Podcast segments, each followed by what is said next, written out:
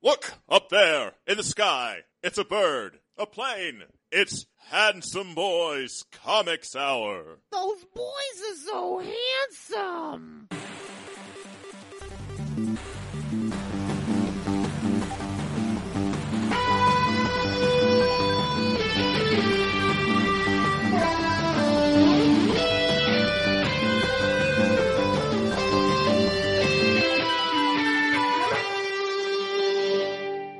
One Fin Fang Foom.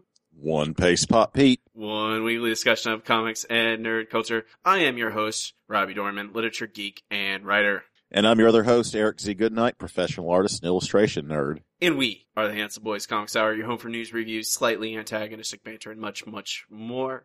Episode one thirty-five is where we're at. Mm-hmm. It's a good episode to be. Yeah. It's pl- the place to be, guys. The current one is always the one. Yes, there is only this moment. And nothing else. There's no future and no past, except when you can download the past. I guess that's true. Yeah. I recently opened up all our back... Uh, I fixed the R S S feed so that everything is on iTunes now. Aren't you just a little magician? Yes. Mm-hmm. I, I know everything about R S S. Of course, of course you do. It's real simple. Yeah, really easy. That's what it stands for. I, real simple syndication. It, it, that was a joke. I, it is not simple to me. Okay. that that is not a joke. That's that that that's that's fair. That's as real as as real as I can get. That's uh, real talk. Real talk. Handsomites, we are reading Black Science, volumes one through three for Nerdboy Book Club. Discussing that later on, talking about monkeys and frogmen and mm-hmm. not the not the kind from Johnny Quest. No, these are worse. Mm-hmm. Everything everything so, is worse. it's it's it's pretty grisly. Yeah. Uh, but before we get there, we got some comic books to talk about from this past week. New ones just came out, fresh on our digital paper thing pad. Very good. Some good talking. Yep. Uh, it is time for Weekly Floppies. Weekly Floppies is the part of the show where Eric and I talk about this week's books, tell you to buy or do not buy them. Uh, there's a mush meter involved if we are feeling particularly torn about our decision.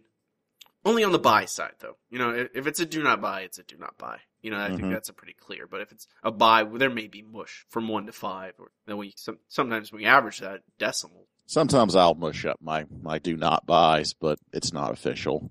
Yeah, I mean, you could tell kind of. Yeah. Usually, but it, it, I don't know. It feels unnecessary. Our first book. Hey, iPad, you waking up? Hey, buddy. You should. You need to pet it. I, I had to. Our, Coo into its ear. Our first book is Street Fighter X G I. Joe number one. It's a combination of words that are written by Aubrey Sitterson, art Emilio Liso, colors David Garcia Cruz, letters Robbie Robbins. They they should not have named that kid Robbie. His last name's Robbins. That's no, I believe I would have. That's that's that's a Stan Lee name. It is. What's the name of the new uh, the new Ghost Rider? Robbie Reyes. Uh, Robbie Reyes. Yeah. Okay, that's a little bit a little better. Um. So Eric, do you in your heart of hearts wanted ever to see a selection of G I. Joe guys and Street Fighter guys to fight each other? For it's it's not the kind of thing I ever would have thought about. For not, not ever. For reasons that aren't really important. No, there's nothing important of this. This book is quite possibly the dumbest thing I've ever seen, and I am reluctant to say I don't like it. Okay, reluctant. I it it yeah it it's awful, but like I don't know something about like. Seeing this Street Fighter brawl with Snake Eyes, it just it, you remember when we read that that that uh, Power Rangers book mm-hmm. a couple a couple weeks ago. Yep, this is that, that, that's how I feel about this. It's completely it's complete nonsense that this book should exist. It is absolutely terrible. I like it anyway.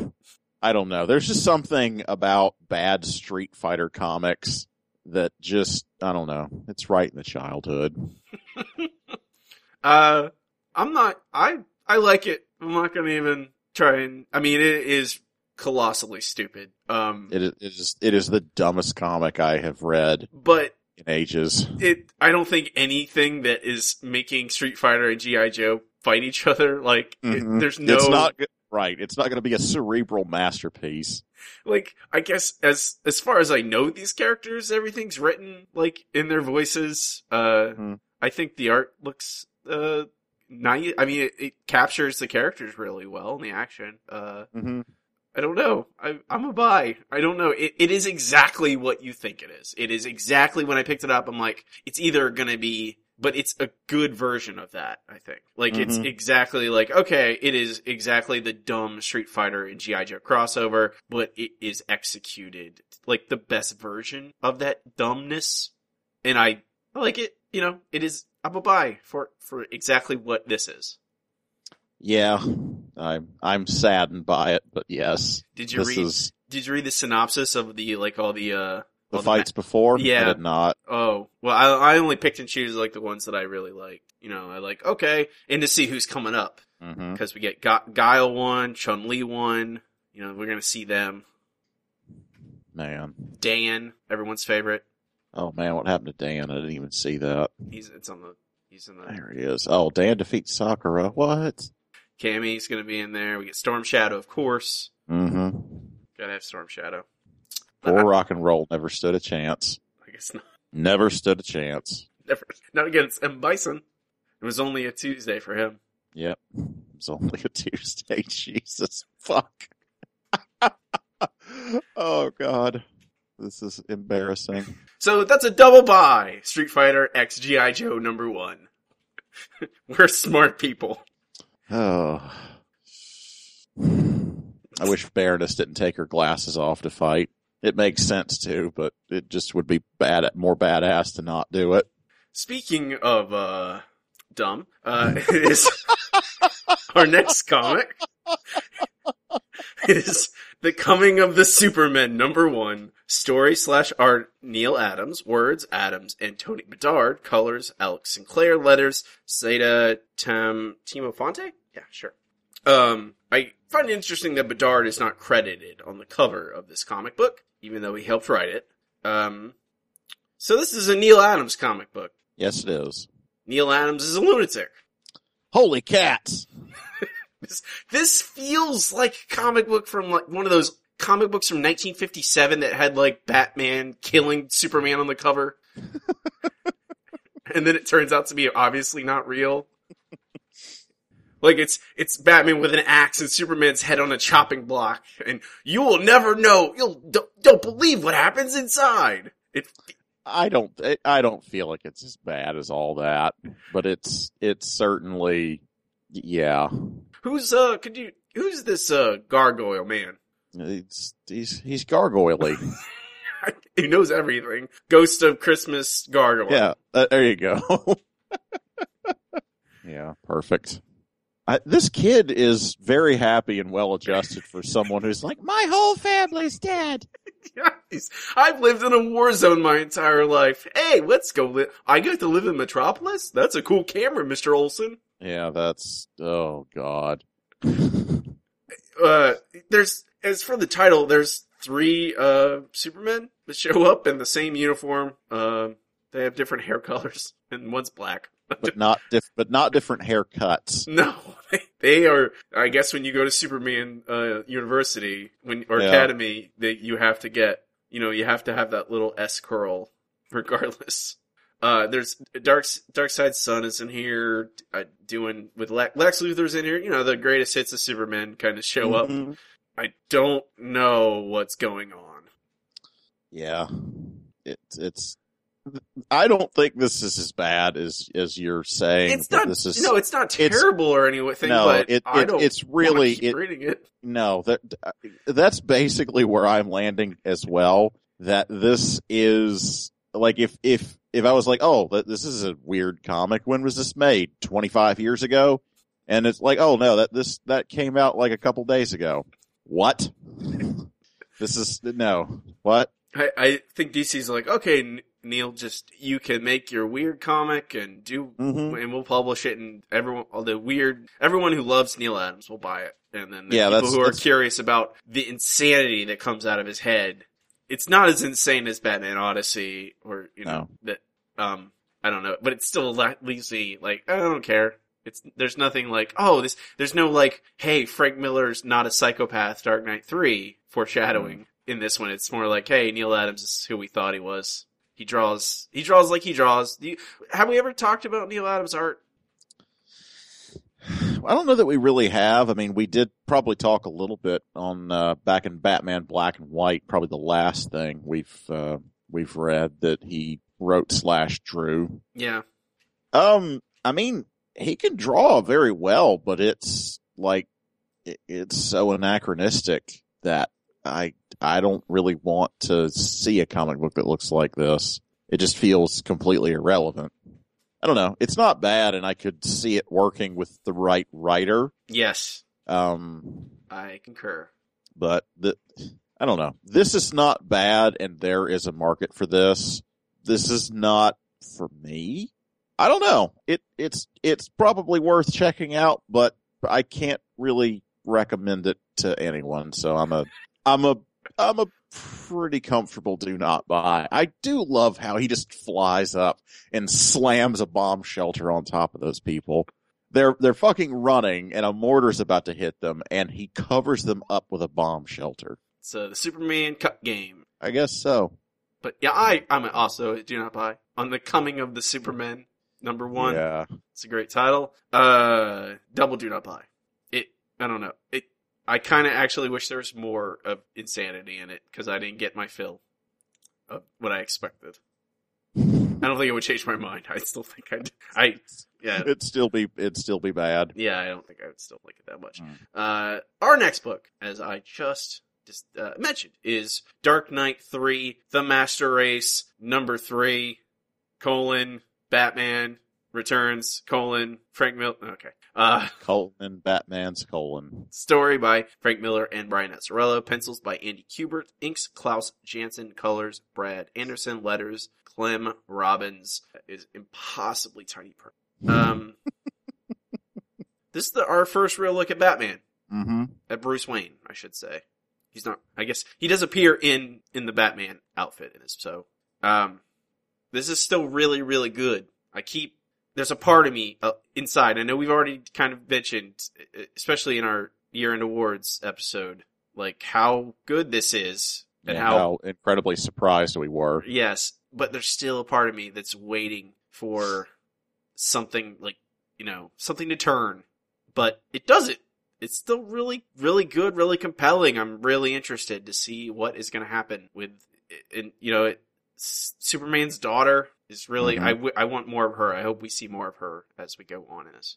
I think we're going to have some epic uh, Superman versus daughter fights. He's going to he's gonna ground her for shaving off her eyebrows. Maybe that the particular blend of Kryptonian and Amazonian blood genetics makes you not... Superman doesn't seem to have eyebrows either, uh, at least in that one that's, shot. That's a weird, that's a weird uh, thing to put in there. I guess he doesn't. He's Kryptonian. They don't have eyebrows. Huh. I'm, I'm doing an eyebrow scan and an, well, he does have them. It does that, in the crying picture, and he does. Like, he anyway. does in that page where she's behind him in that in, in a little tiny panel bottom. So it's like it's it's uh, it's only when they go Super Saiyan three. Precisely. Mm-hmm. Yeah. I don't. You don't even know what I mean. It's, I know what Super Saiyan means. Okay. It's specifically Super Saiyan three. Okay. I don't. I don't. I, I assume. The higher the number, the crazier they are, the more powerful. Uh, it's it goes off the rails. It doesn't really even matter. Okay. They he turns blue now. I, I don't even know. Okay. All right. The whole thing. The whole thing's insane. It's passed you by. Uh, I'm just behind. There's been all kinds of new content that I have not watched. I I hear is uh, actually very good and pretty palatable. But. This, I don't know, this is really good. I like, it has yes. like great tons of, like, uh, one of the Kryptonians just swallows a pill and turns into a bomb. The, a I, was top... thinking, I was thinking about that. You don't need to, I don't know. Like, they could just fall from outer space and it would still, it would be a lot of force. Yeah. Yeah. It would be enough force to blow up like that. It was, I don't know. It would still be plenty destructive, but whatever. They'll and, have bomb pills. And it, and it looks real. Andy Kubert is doing it, the art in this, in this one in particular, it seems to stand out more than the first couple. Um, I really like it. I think it, I think it's, um, it tells the story really well. It really communicates the emotion. I, mm, it's not my cup of tea, but all, I mean, I don't know. It's not particularly a weak point for this book. I, I was excited before reading it and very pleased after. So I, I don't know. This is, this continues to be a book to read and a book to watch. Everyone should definitely be picking it up. Yes. Bye. Dark Knight three, the Master Race, number three. I feel, I don't like saying that. It's, it is pretty grotesque. I mean, I, I understand that, that. I guess that's the point, but still. Did you, did you hear that someone tricked uh, Donald Trump into retweeting Mussolini? I did hear that. It's quite hilarious. Yep. There's, I don't know. It's surreal. The, the whole G O P is completely surreal. Trump stealing their party away from him. Mm-hmm. Wasn't theirs to begin with. That's. I, that's have you been reading uh five thirty-eight coverage? No, I bet it's fantastic. I do. It's, I do like them. It's very interesting. They talk. They've been particularly. It's funny you mentioned that because they've been talking about a, a book, kind of a philosophy called "The Party Decides," mm-hmm. and how Trump disrupts all of it. Hmm. So double buy. Dark Knight three, Master Race, number three. Our next book is Karnak, number two, only number two. Uh, written by Warren Ellis, art Gerardo Zafino with Antonio Fuso, Dan Brown on colors, Clayton Cowles, and Joe Caramagna on letters. Um, long delayed Karnak, number two. We read the first one a while ago. Really? I don't even remember it. Well, there you go. It's been months. Has it really been that long? Let me see when it came. It came out in October. Wow. That was not that long ago for me to have completely erased it from my memory. Uh, but, I don't know, five months between books is... It's a long time. A long time. Uh, apparently there's been... Uh, Gerardo Zafino has having some personal troubles. Uh, they That's all Marvel said when they released it. But they're changing artists on it. Um, so the next few books should be coming out relatively sooner than that. Um, I don't know. This book is still cool. Uh, it's a lot of, a-, a lot more great, like action in this one. Um, it reminded me a lot of that one Moon Knight issue, uh, mm. kind of the raid. Uh, it's very, very Moon Knight. Yeah. And it's, I mean, it's still Warren Ellis. So, you know, it's him fully using the artist and, and the, There's a, a long sequence with no dialogue, no narration. It's just Karnak wrecking dudes. Um, and at one point, uh, like almost severing a guy's head with just with his hand. Uh, but I mean, it is he sees the flaws in all things. Uh, I still really like this. It is really cool, uh, interesting take on Karnak, and I don't know. It's weird stuff in a Marvel comic book. I'm a fan. I'm a buy. If I was going to uh, criticize this book at all, it's that it's too similar to Warren Ellis's reboot of um, of Moon Knight, which I also really like. Um, not really a criticism then. It's just, I don't know. It's pretty amazing. So yeah, buy this book. Holy God. Holy cats. Holy cats. Yeah, there's a there's a dude in here who shoots like a, a gun with no gun. Mm-hmm. I, I don't know how. Zen gun. Zen gun, of course. But you just, you just put Zen on the front. Please clap. Um, Please clap. I'm just, just, it made me think of Jeb tweeting out a picture of a gun with him on it. America. America. Um, yeah, I don't know what to say about this book except it's cr- really weird and really great. I really like it. Uh, it is... bears passing resemblance to an issue of the Moon Knight. I like that too. Buy both of them. Buy. Double buy. Karnak number two. Our last book of the week is uh, Rick and Morty, number eleven. I know Eric has mentioned uh, reading the first, what was the first trade of this, you said? Uh, yeah, first trade. I don't remember how many issues. but uh, five or six. Did some some reading. So I figured, like, well, let's read it. You, we'll see what it, we'll talk about it a little bit. Um, this is written by Pamela Rib- Ribbon. Ribbon can't be Ribbon, right? Why could it? Why? I mean, this one be my my name is my name is not uh, oh. pronounced any sort of funny way. I guess that's true, but there's only one B in it. There's no accent, though. I don't know. Ribbon or Ribbon. Illustrated by Mark Ellerby. Colored Ryan Hill. Lettered by Crank! Is that exclamation? Say it like that. You do.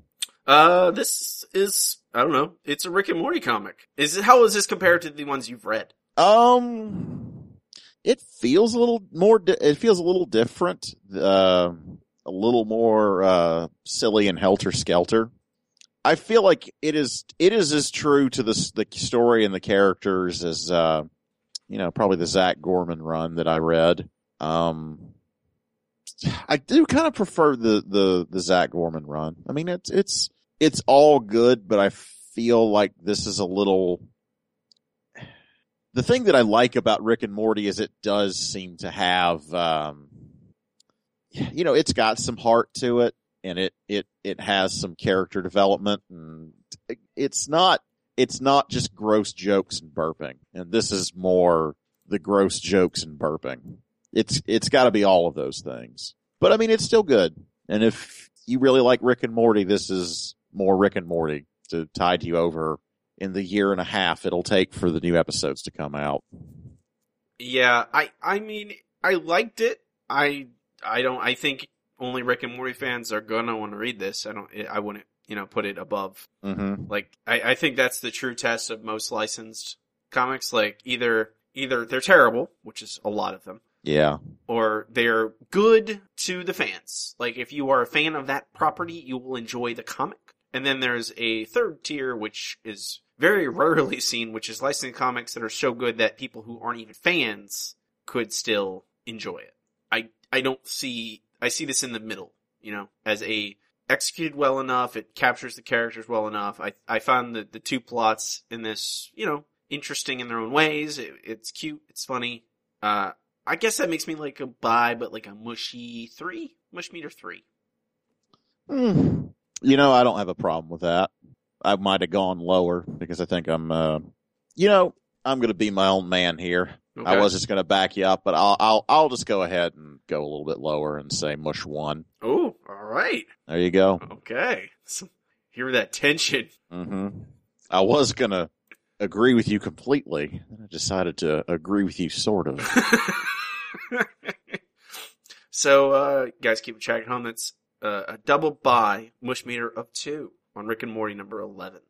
I did not read anything else this week, Eric. Did you? No, I wanted to catch up on the goddamned, but can't.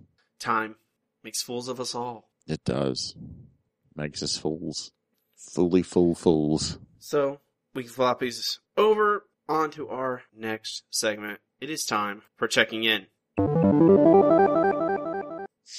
Checking In is the part of the show where Eric and I will talk about what we've been up to during the week. Uh... Make recommendations, review books or video games or a movie, you know, stuff like that. Uh, how about we have a little thing we're going to do during my, my part of this segment. But uh, so Eric, can you start us off? What have you been up to? Well, I only have one thing that I can, uh, talk about this week because I've been outrageously busy preparing for, uh, my solo show, which you know about, but I don't think I've mentioned yet. Not yet on the podcast. Yeah. yeah. For, Those that don't know, I have a uh, an exhibition at a local uh, gallery and cafe, um, and I'm preparing thirteen screen prints, and I've just done one of my last illustrations today. Uh, Robbie's seen it. It's cool. It, it's it's been a ridiculous amount of work, so the only thing I've been able to do is uh, watch a little bit of Netflix uh, this week just to try and unwind a little bit.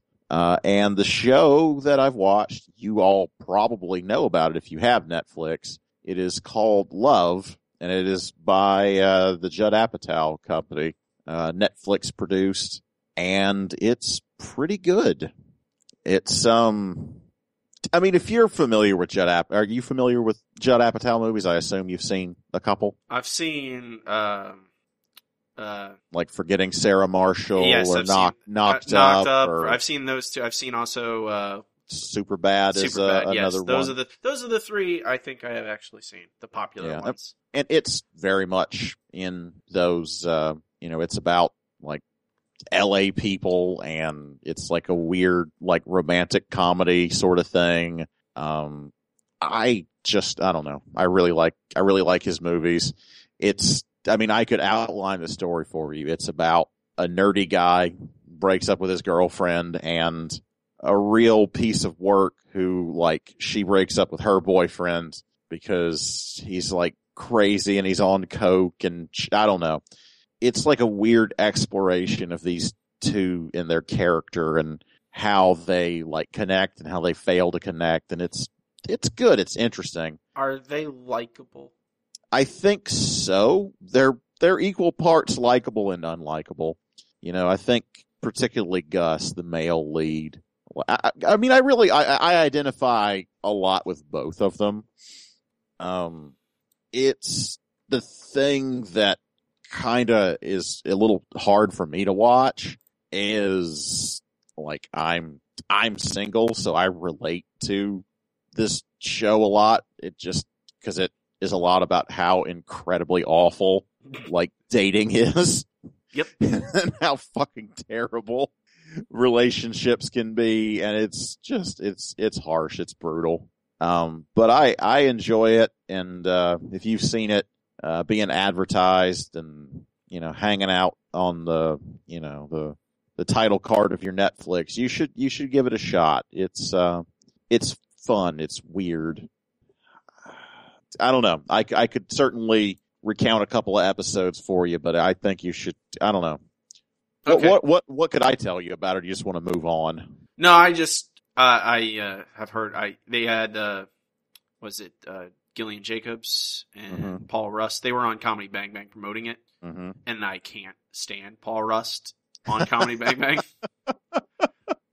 That's that's yeah. He plays Gus. You don't like him? Not a, I don't I don't I think the only other thing I've seen him in is Inglourious Basterds, where he is like a, just a dude in the like he, I don't think he has a speaking part in that, or if he does it's very small. Like mm. I can't I could not stand I I couldn't I didn't listen to the whole thing. I could not do it. I usually listen to all of them. I could not he was so obnoxious. I couldn't take it, and I don't know I'm sure he doesn't isn't himself in the show. I find that really hard to believe because I find him like very funny and charming, and I I like him a lot in the show. Well, that's I why wonder... I'm, that's why I'm thinking like if he's just turning up like, hey, I'm gonna be wacky improv for Comedy Bang Bang.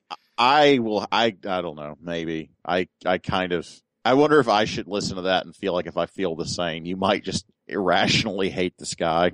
Like I, I don't every seemingly every time he's been on the show, just don't enjoy. Well, if you, his if you irrationally. If you irrationally hate the male lead, you will probably not like this this, this show. I realize that, and also yeah. I don't know. Is there like cringiness in it? Uh, yeah, a little bit, and it th- that shit's hard for me to watch too. Like I don't. It's not like embarrassment humor, but there's like there's a lot of incredibly awkward shit that happens, and it's tough for me to watch occasionally. Yeah, I. But that's I'm, it. I'm that's saying. Exactly what that shit is. It's, it, I don't know.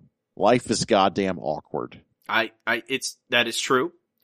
Maybe why I don't necessarily like it all the that's time. Why, that's why you don't have a bunch of girlfriends. Uh, yes, I guess.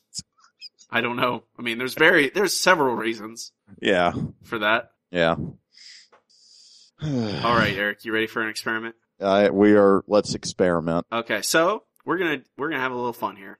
Uh, I'm checking in with a video game. I'm gonna I, I'm gonna describe this video game, talk about my experience, and then Eric, we're gonna pause the recording. Eric's gonna play it for like ten minutes or or, or less, depending on his experience.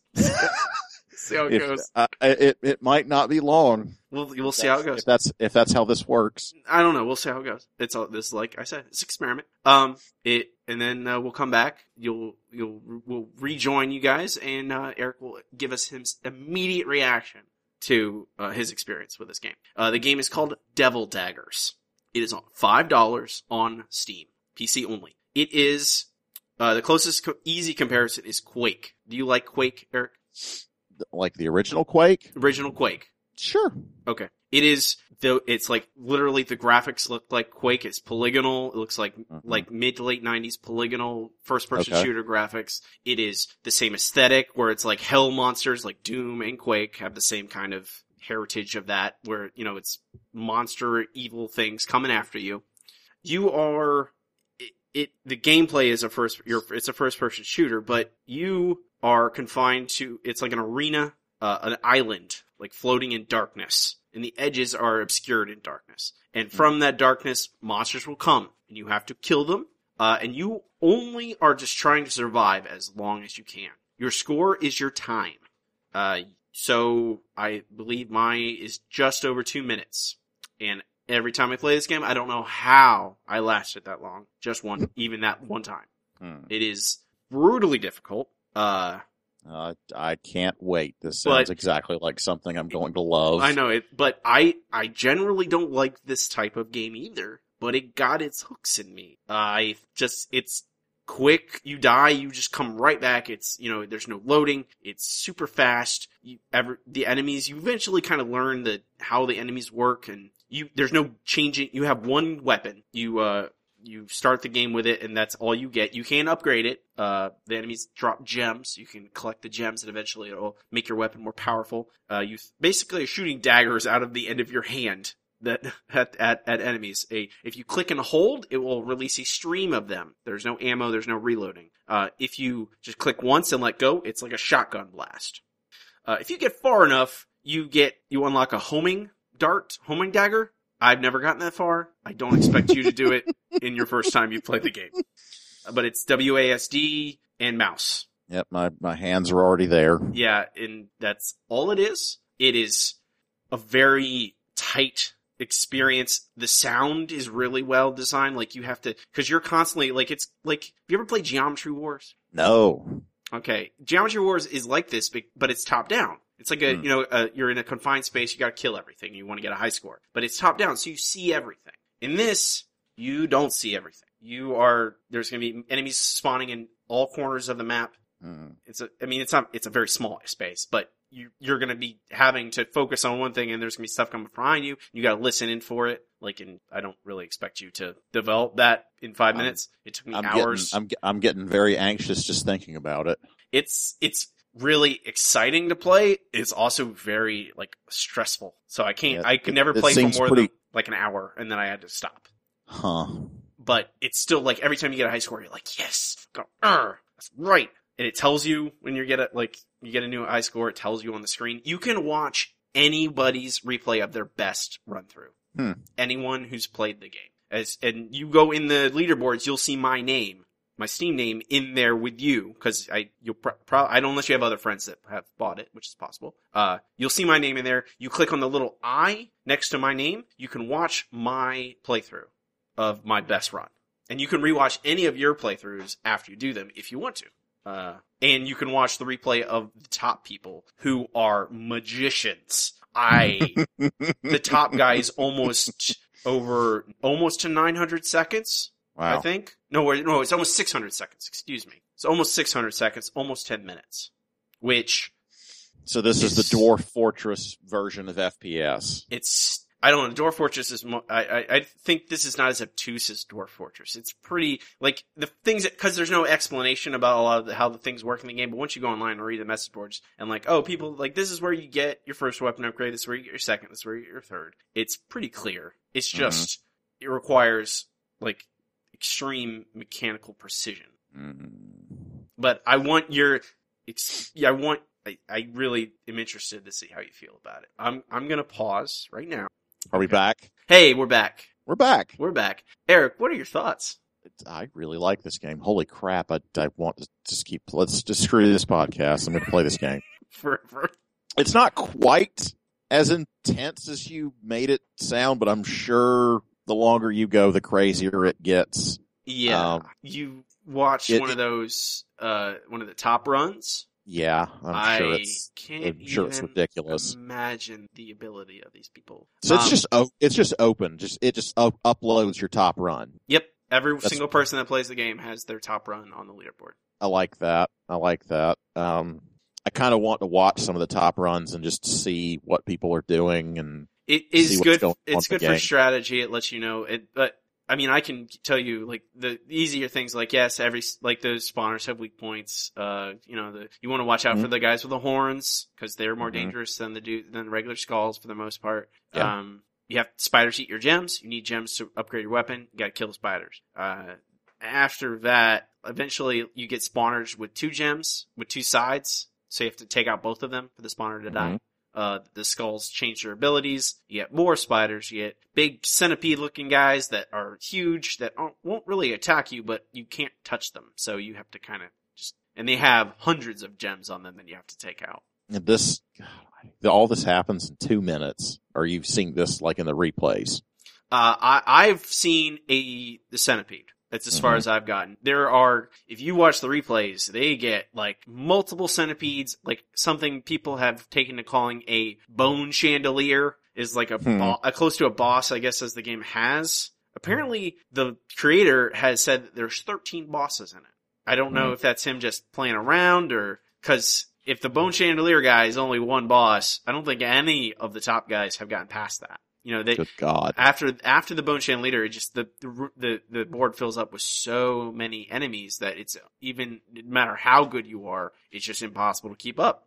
Um, but yes, it is very addictive. Uh, it is, it's the sound design. It, it feels really hellish. It's mm. like, it's like at, at, when you upgrade your weapon to, you start with only two fingers of your hand shooting. When you upgrade to four fingers, basically every time you fire your daggers, it makes a screaming noise.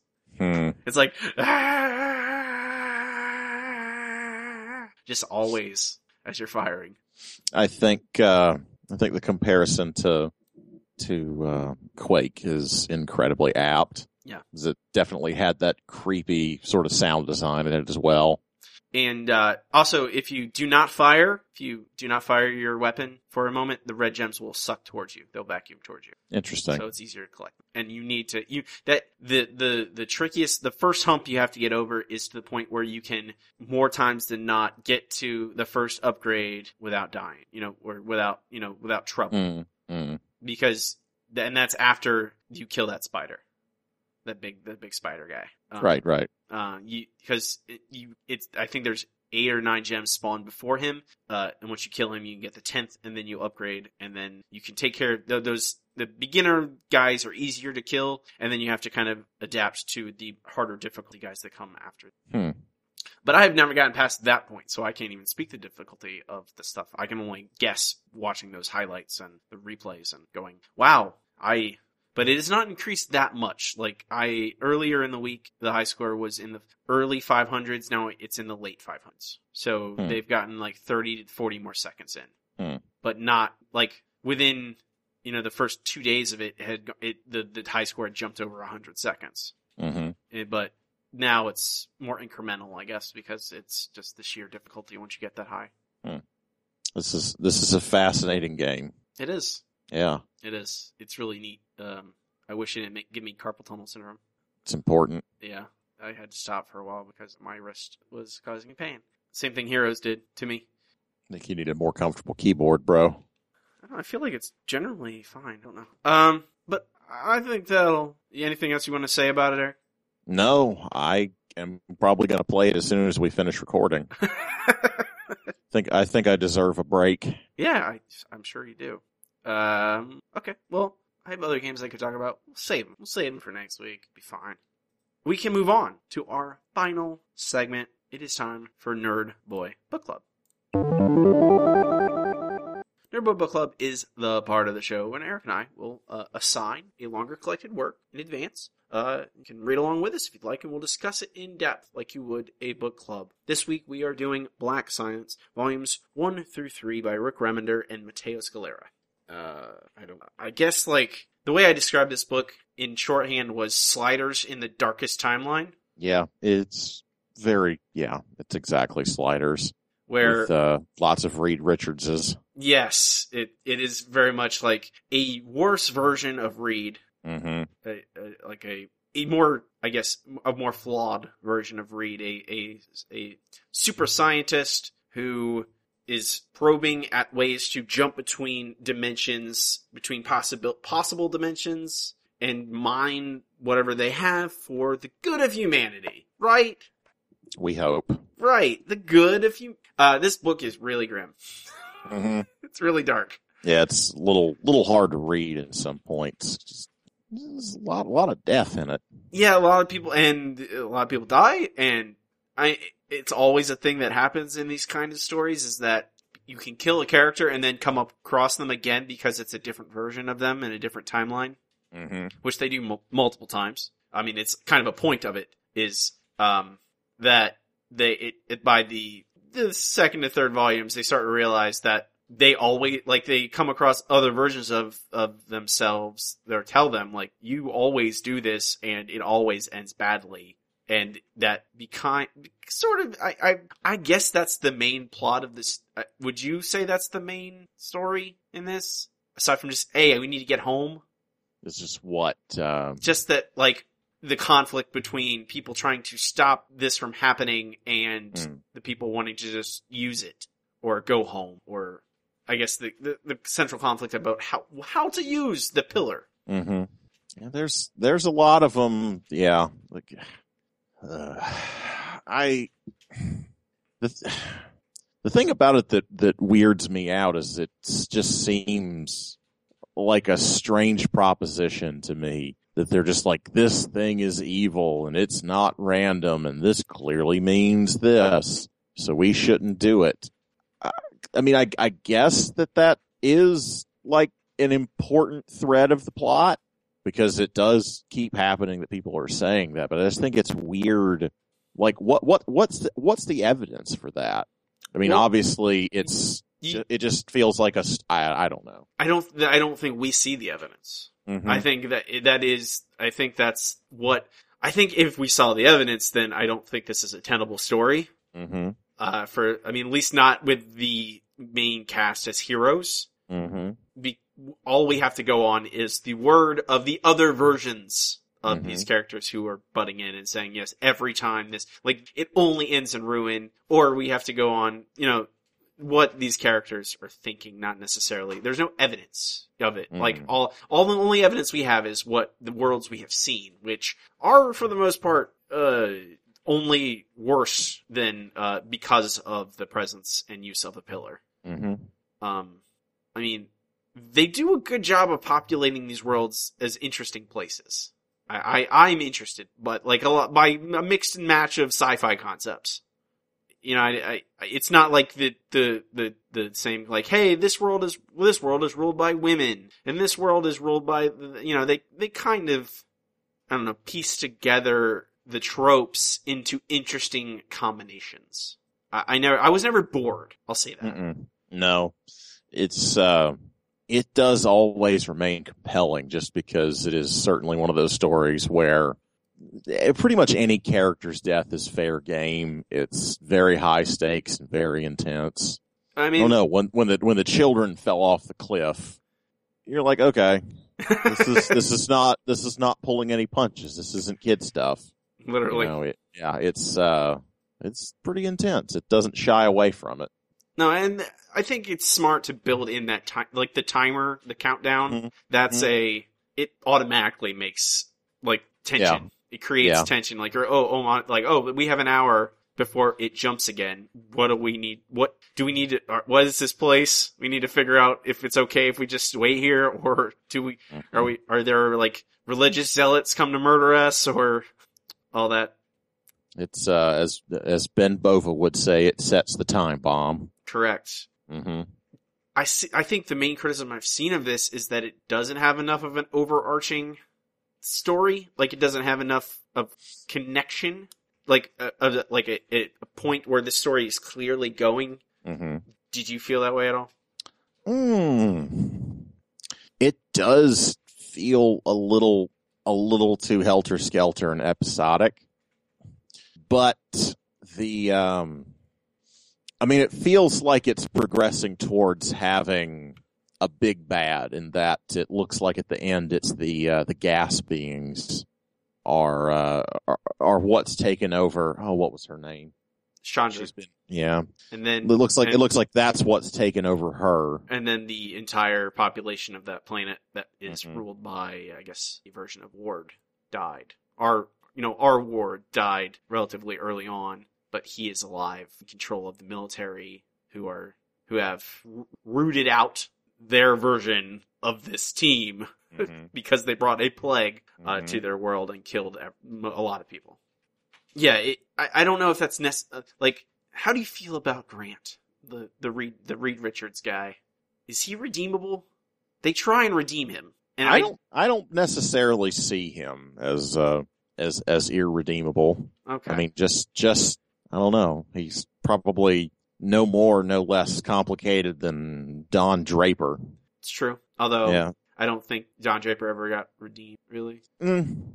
I I guess, uh, it, I guess it does depend on. Yeah, you see it. I I don't know when there's a moment, and I felt like it was Ernest, mm-hmm. where he is, you know, he's he's going to do the right thing, quote unquote, with the virus and trying to. Mm-hmm. And I still went. I don't. I don't know. I did not feel that emotional jolt there. Mm-hmm.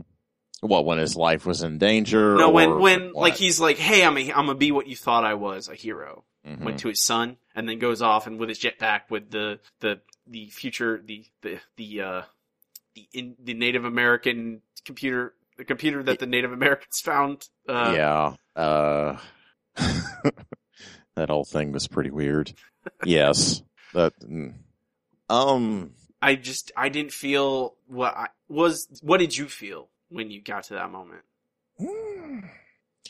You know, honestly, I was eating it up at that point. I think the third book was probably the one I thought was the most fun. Yes, that's true. You know, it's like it's like weird sci-fi Romans, and it's these characters that you've seen this whole time, and yeah, he's flying through space trying to use like yeah, like like sci-fi Native American technology. What the God, it's so strange. It's such a weird pastiche of things. Um, what was I? What was I thinking in that moment? What was I feeling? Like it, it, it, it felt, it felt really intense. I wasn't really all that interested in seeing, oh, he's going to redeem himself. He's going to this. He's going to that. Mm-hmm. I wasn't. I wasn't really. I wasn't looking for that. But I did rec. I mean, it did. I was caught up in the moment, and I was genuinely excited about what was going on. You know, I thought it was a good, tense situation, and I, I don't know. It's a good set piece. Yeah, that's that's basically the way that I, I looked at it. I I don't know. I, how do you feel about Rebecca, the the the other scientist, the one he had an affair with? Right, right. His uh his girlfriend. Yeah. Um, I did like the the little flashback that she had in the dream, and I like her motivation to go to this other this other Earth where her brother's still alive. Like, I find that pretty compelling, but at the same time, it's just to, to I don't know. It, it's it's kind of shitty to like complicate a, a scenario like that. That's like that's classic diehard brain, you know, to do something like that in a high stakes situation like that for a reason like that. Like, it's completely ridiculous that a a person to think someone would do that. Yeah, I felt like it wasn't fair to her character. Mm-hmm. And maybe that's the problem I'm having with it. Yeah, is that she, you know, they have an affair together. Grant gets to redeem himself, mm-hmm. and she is she turns around and becomes a bad guy. Yeah, she's oh she yeah she's the saboteur. She's the saboteur. She's the one who she just wants to go find her brother mm-hmm. and. I don't know. I did enjoy that dream sequence, but you're right. It seems like not, I don't know, very diehard brain. I think you're, yeah. you got it. Yeah. It, it's completely senseless. Any sane person would get to safety first and then be like, hey, let's, now that we're to safety, I'm going to spend my time and jump to a world where my brother's alive. That's, that's sensible. I think you could do that. Yeah. But, uh, yeah. So, yes, no, that, that's preposterous. So, yeah. Yeah, I, I think I, probably that's my issue with the Grant hero thing. Mm-hmm. Because he's not a nice person for the most part up until that moment. Yeah. Uh, and then he suddenly, oh yeah, and, and then I we find that he's still alive. We thought mm-hmm. because that there was that whole fake out that he was dead, but the the, uh, the gas apes uh, saved him. They have the technology. They do. Yep. Uh, and he's went, they went monkeying around with his innards. They they they sure did. Mm-hmm. I could not resist that. I. It's okay. I'll forgive you. It is. Thank you. You want to hear a Joker? Sure. There's uh there's two dogs. Mm-hmm. They're talking. One dog says, you know, I've been really down lately. You know, I got a lot of mood swings. I can't sleep really well. Uh, you know, what should I do? And the other dog's like, oh, well, you should go see a psychologist. You should talk to them. And he's like, I would, but I'm not allowed up on the couch. That's cute. That's that's adorable. That's the that's the cutest punchline anyone's ever told me. It's not related uh, to monkeys or gas. No. Or gas monkeys. Uh, it's completely out of context, but I applaud you for... for telling me that, and everyone, everyone, uh, glad you guys, you guys have that one for free. Uh, I think, like, and those are the them and Kadir, yeah, are the characters that seemingly changed the most over the span of the story so far, and I can't decide if that's like, hey, these are nuanced people, or mm-hmm. we they need to fulfill different plot things at different times, so they they change. Am I overthinking it? Maybe.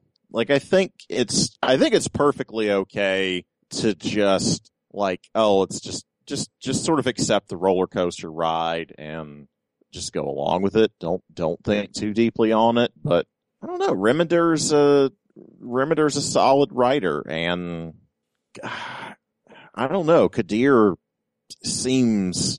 He does seem like he varies so widely depending on the situation, but I mean, I don't know. It it is perfectly plausible that the situations are that different, you know, and he can be a Machiavellian dick when he is, you know, funding a program, and he can sabotage this, and he can do all these things and turn around and become I, noble and, I don't know, put on a suit of armor and go stab people with a sword?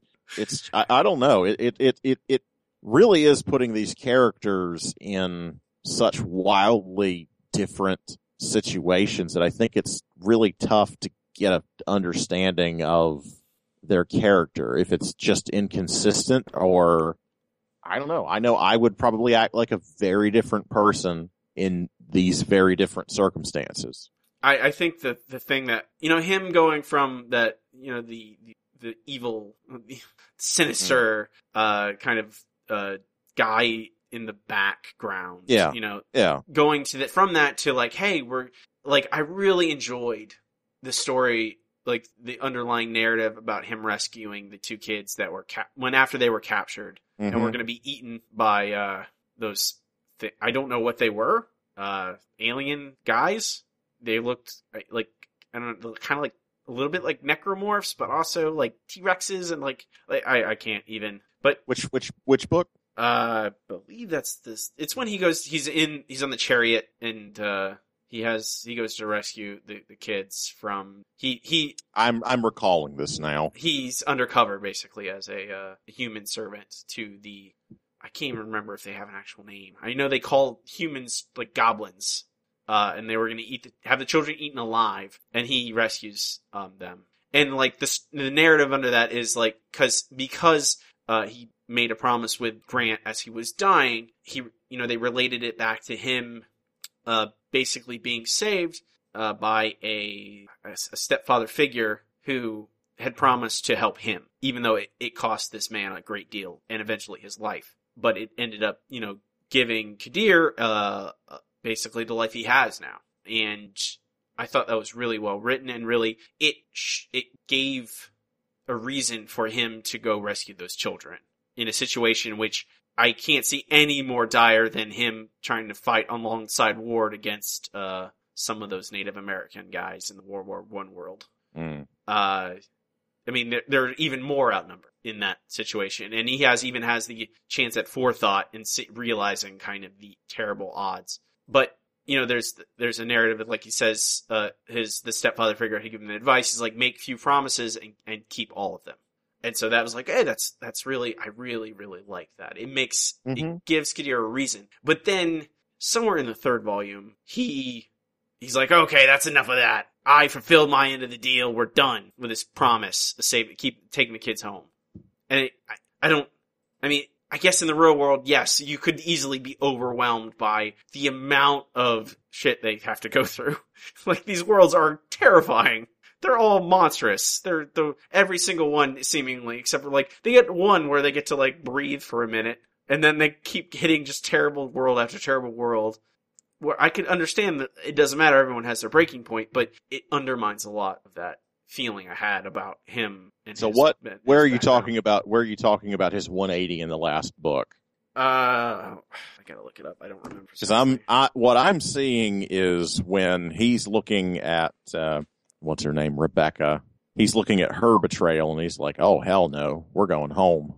And then Grant misreads the situation, and they he kills him. No, it's before that. It is before that. I'm trying to find it. While you're looking, hold on.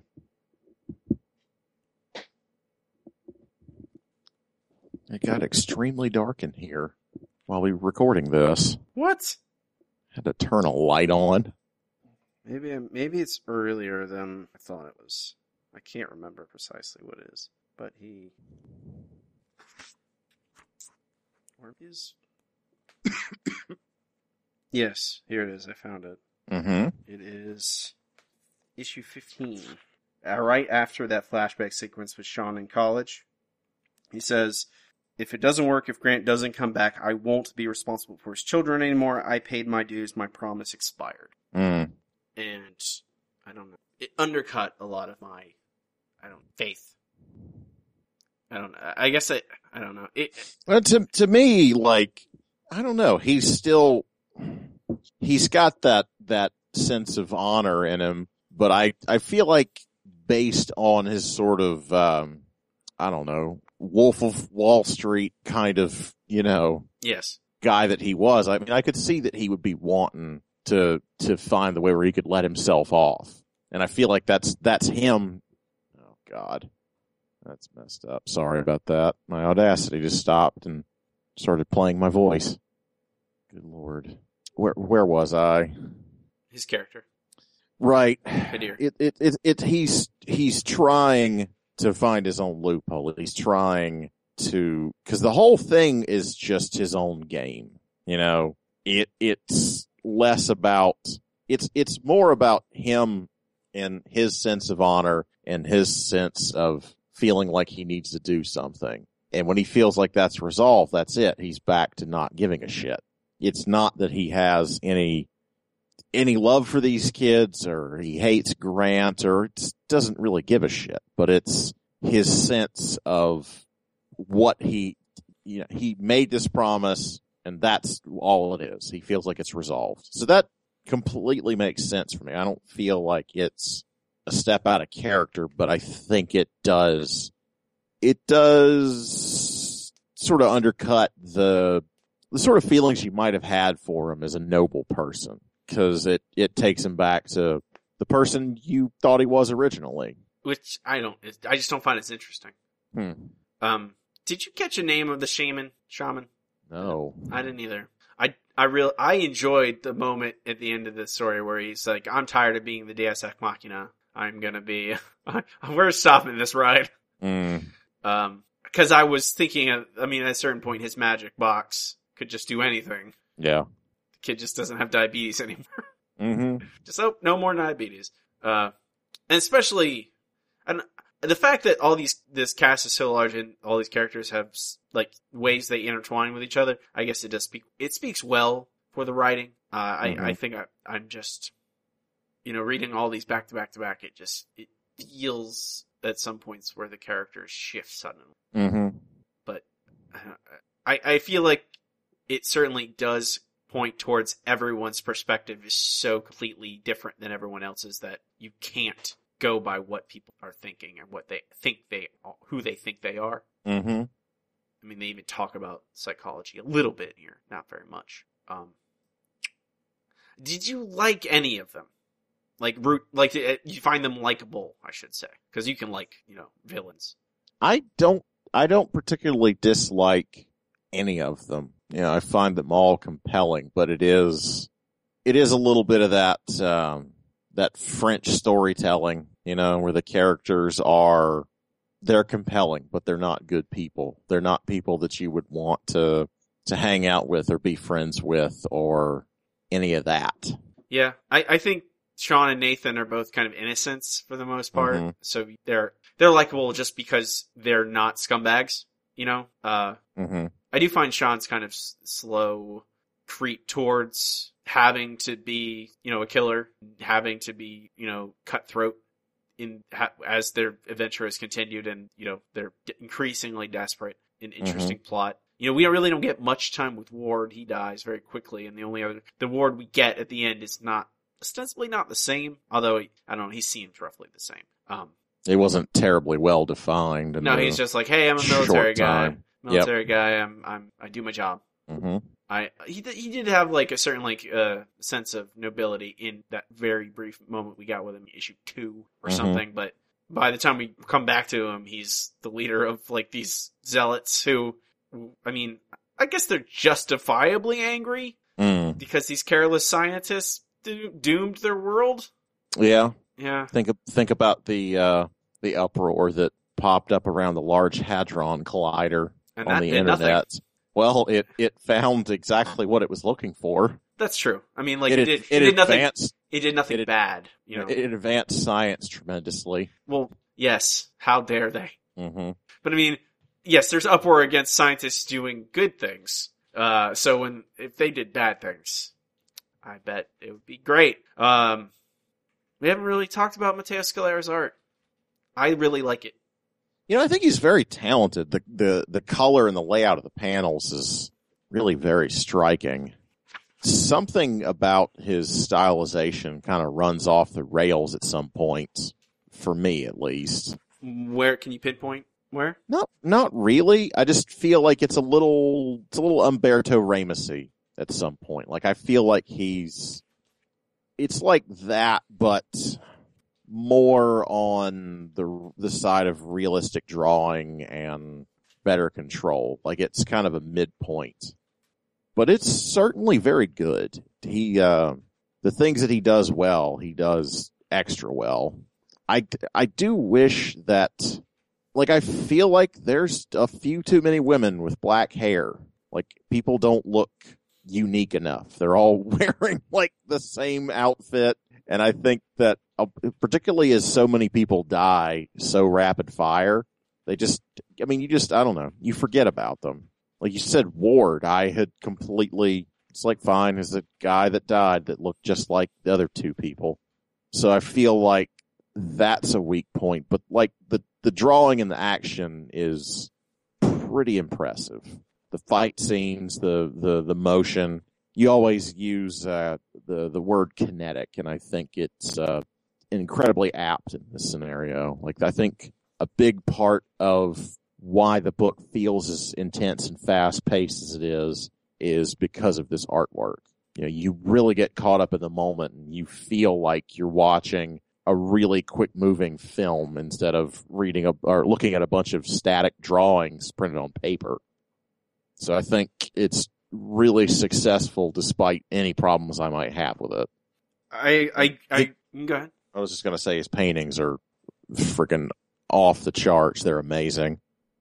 I was going to say, that I think I was confused, uh, between, uh, Pia mm-hmm. and, and Rebecca. Oh yeah. A couple times, but, Uh, th- it also adds into the equation the fact that there are multiple versions of the same person. Yes. Which absolutely does not, like, I feel like he does a decent enough job at, at distinguishing between them by adding scars and facial hair mm-hmm. and clothing differences, but still it's, it, it is always a problem in this type of story. It's a problem so often that it has become a, like, a trope um, in the story itself for them to have to tell the difference between two characters. I'm thinking of Sliders in particular. I can think mm-hmm. of, and what there's also there's other many other stories where there's do- doppelgangers, where which was the real one, and this story does not do that, but it presents the same problem sometimes. Where you go, like I did not realize when we saw the the revived Grant mm-hmm. in, with his Tommy gun and his Lawrence of Arabia get up. Yeah. I it took me a while to realize that he was the original Grant. You know, mm-hmm. I thought he was just another one. Yes, it did not seem like it was the original Grant either. He looks pretty radically different. And I, I mean, eventually they told the story of how that happened, about mm-hmm. him jumping and jumping over and over and over again. You know, and that kind of communicates how how he has changed appearance. But it, it took, I, I don't know if that was intentional or not for us to realize it took, that that was actually him or not. I, I didn't realize. Like, uh, all the other characters, I a, after a certain point, I could quickly tell them apart. Um, but the problem, that's always a problem when there's multiple versions of the same character in the same story. Um, and it's a relatively large cast as well. Yeah, it is. Even though two thirds of it dies in the first issue. Not two thirds. A lot of people die. Two people die in the first issue. Or the, no, one person dies in the first issue, and one person dies in the second issue.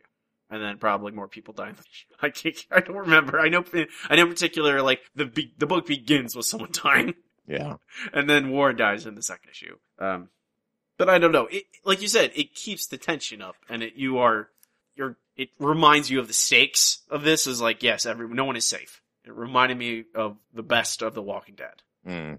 In that regard, in that, that definitely like this more than The Walking Dead. No, no, I do too. I this is much more distinct than The Walking Dead. But it it does have a very Walking Dead vibe, doesn't it? Yeah, it's the grim and dark humanity. Yeah, thing. Yeah. Although there's there is I don't know it it does have a certain I, I find it better in this setting where it's contrasted with you know the, like The Walking Dead is only that for the most part. Uh, this has like the counterpart where. Theoretically, people could be using this for the for the greater good. They just aren't, and that's kind of the thematic issue that they're dealing with in, in it. And that makes it that's more interesting to me than just hey, everyone's terrible. And it reminds me of uh, Remender's Fear Agent, which is definitely more campy and funnier than this is. I wish I do wish there was more humor in this. Mm. I don't know how you would salvage it from the situations they're in a lot of the time. I, I don't know. They they do have Sean telling bad jokes a couple times. I I liked liked his bad jokes. His bad jokes were good. I liked his bad jokes, but uh, yes, they, they can only do so much. So how do you get how do you get a nun pregnant? Sex with her. You have sex with her. I do. I like their discussion about to call them Dimensionauts or not. Like that. Yeah, was a, like a little moment of levity. I wish they, like, the flashbacks are increasingly, increasingly just also depressing. Like, they weren't, like, you could have used those moments maybe as levity, but instead they're just showing, like, hey, these are other times when people were terrible. Back when, before they weren't in terrible, uh, alternate dimensions. I don't know, it's still very, it's very compelling. It, it moves so fast, and it looks so nice, and, like, it keeps the time bomb ticking. Mm-hmm. Like, I, you just, it, it keeps you reading. Um, I bought the super fancy hardcover, and it is very nice. I do want to point that. I just wanted to mention that because it was it was four dollars more to buy the hardcover over the three trades. So I bought the hardcover, at least on Amazon. Mm. Uh, it's significantly more in a comic book shop. Um, I don't know. I, I think the only foreseeable problem I would have with this is if it went on much further. Without if it if it went on for ten years. Yes, if mm-hmm. it did that. If it went on yeah. for one hundred twenty or one hundred fifty issues, it, it, yeah, it like if this if this is half the halfway point, I'd be like, okay, yeah, that makes sense. But if this goes on for another fifty issues, I'm like, there's I can't like after a certain point, you have to do something with it.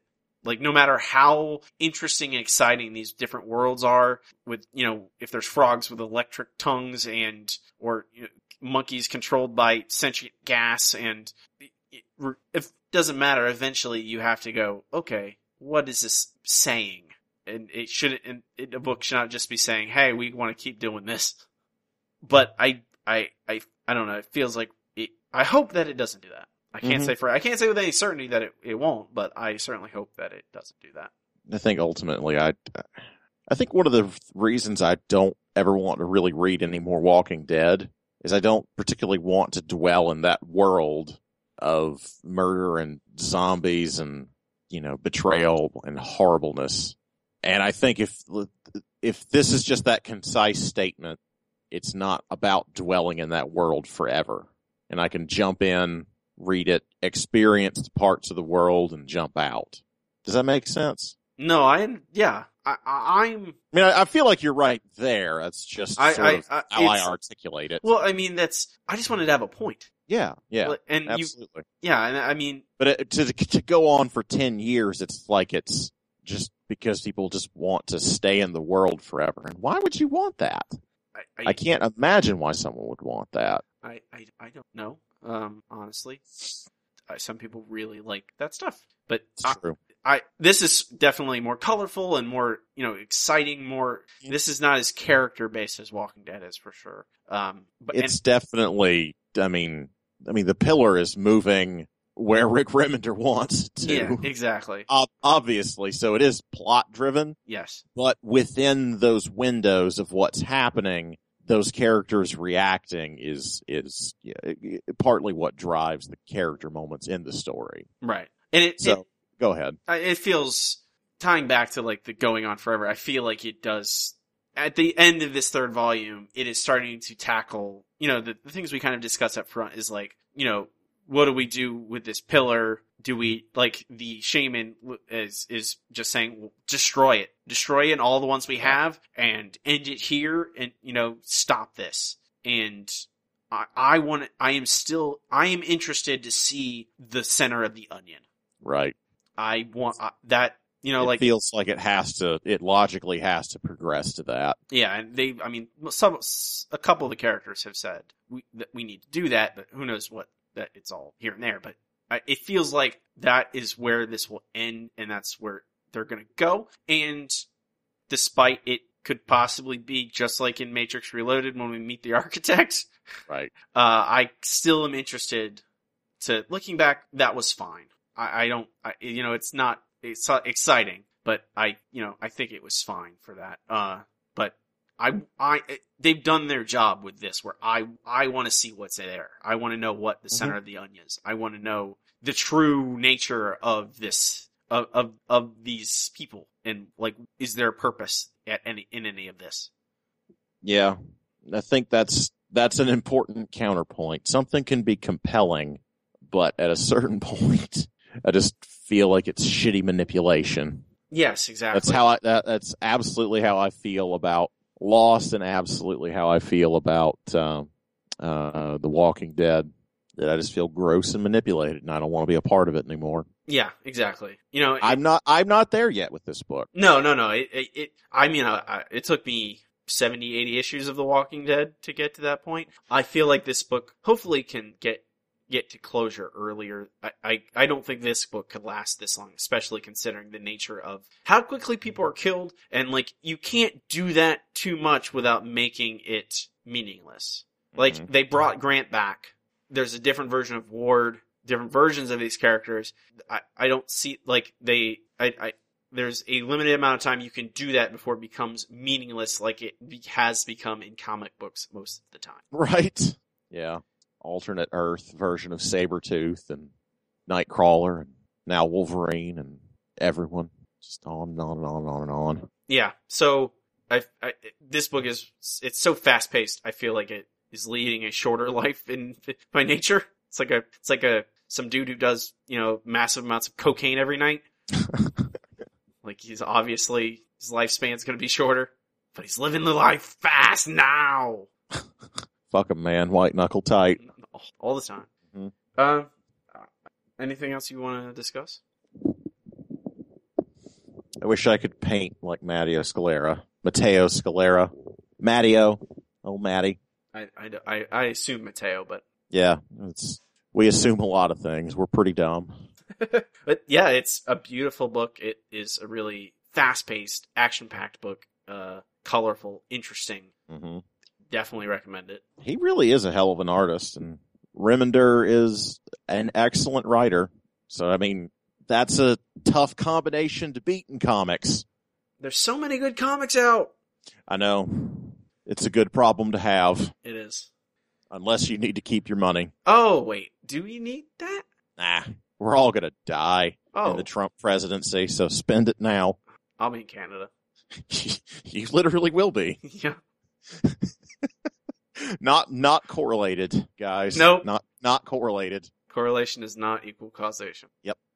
Another, you know, indirectly tied to why we're moving. Uh, it's true. It's true. Okay, folks, that was Black Science, volumes one through three. Rick Remender, Mateo Scalera. Excellent, excellent comic book. Well, if you haven't read it yet, definitely should. Uh, next week for Nerdboy Book Club, we will be reading Giant Days, Volume one, written by John Ellis and art by Lisa Tremaine, or Lissa, one of the two. Um, but yeah, it's a, a, a sudden right turn from Black Science. ninety degrees.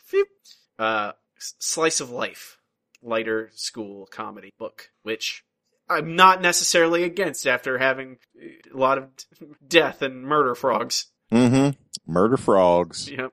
Uh, but that will do it for us this week. We are the Handsome Boys Comics Hour. You can find us at handsome boys comics hour dot com. Find uh, new episodes, links to all our social media, Facebook, facebook.com slash handsomeboyscomicshour, at Twitter at H B C Hour. You can email us at handsomeboyscomics at gmail dot com. You can reach out to us at any of those places. Let us know what you think about uh, the books we're reading. If you have a suggestion or something you want us to read in particular, we'll try, uh, we'll do our darndest to check it out if we can. Um... If you like the show, if you're a fan, please go to iTunes or wherever you listen to us, whatever podcatcher service you use, and uh, give us a five-star review. Subscribe to us. Uh, it really helps us out, helps us find uh, new listeners. And uh, obviously, word of mouth is great too. Recommend us to a friend uh, who likes comics. Uh, if you want to follow me online, I am on Twitter at MixmasterCereal. That's M I X M A S T E R C E R E A L. Eric, where can they find you online?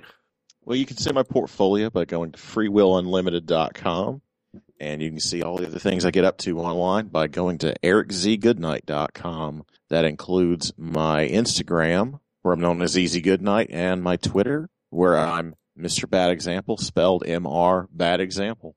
So with that, folks, we will call it a day. Have a good one. Rock and roll.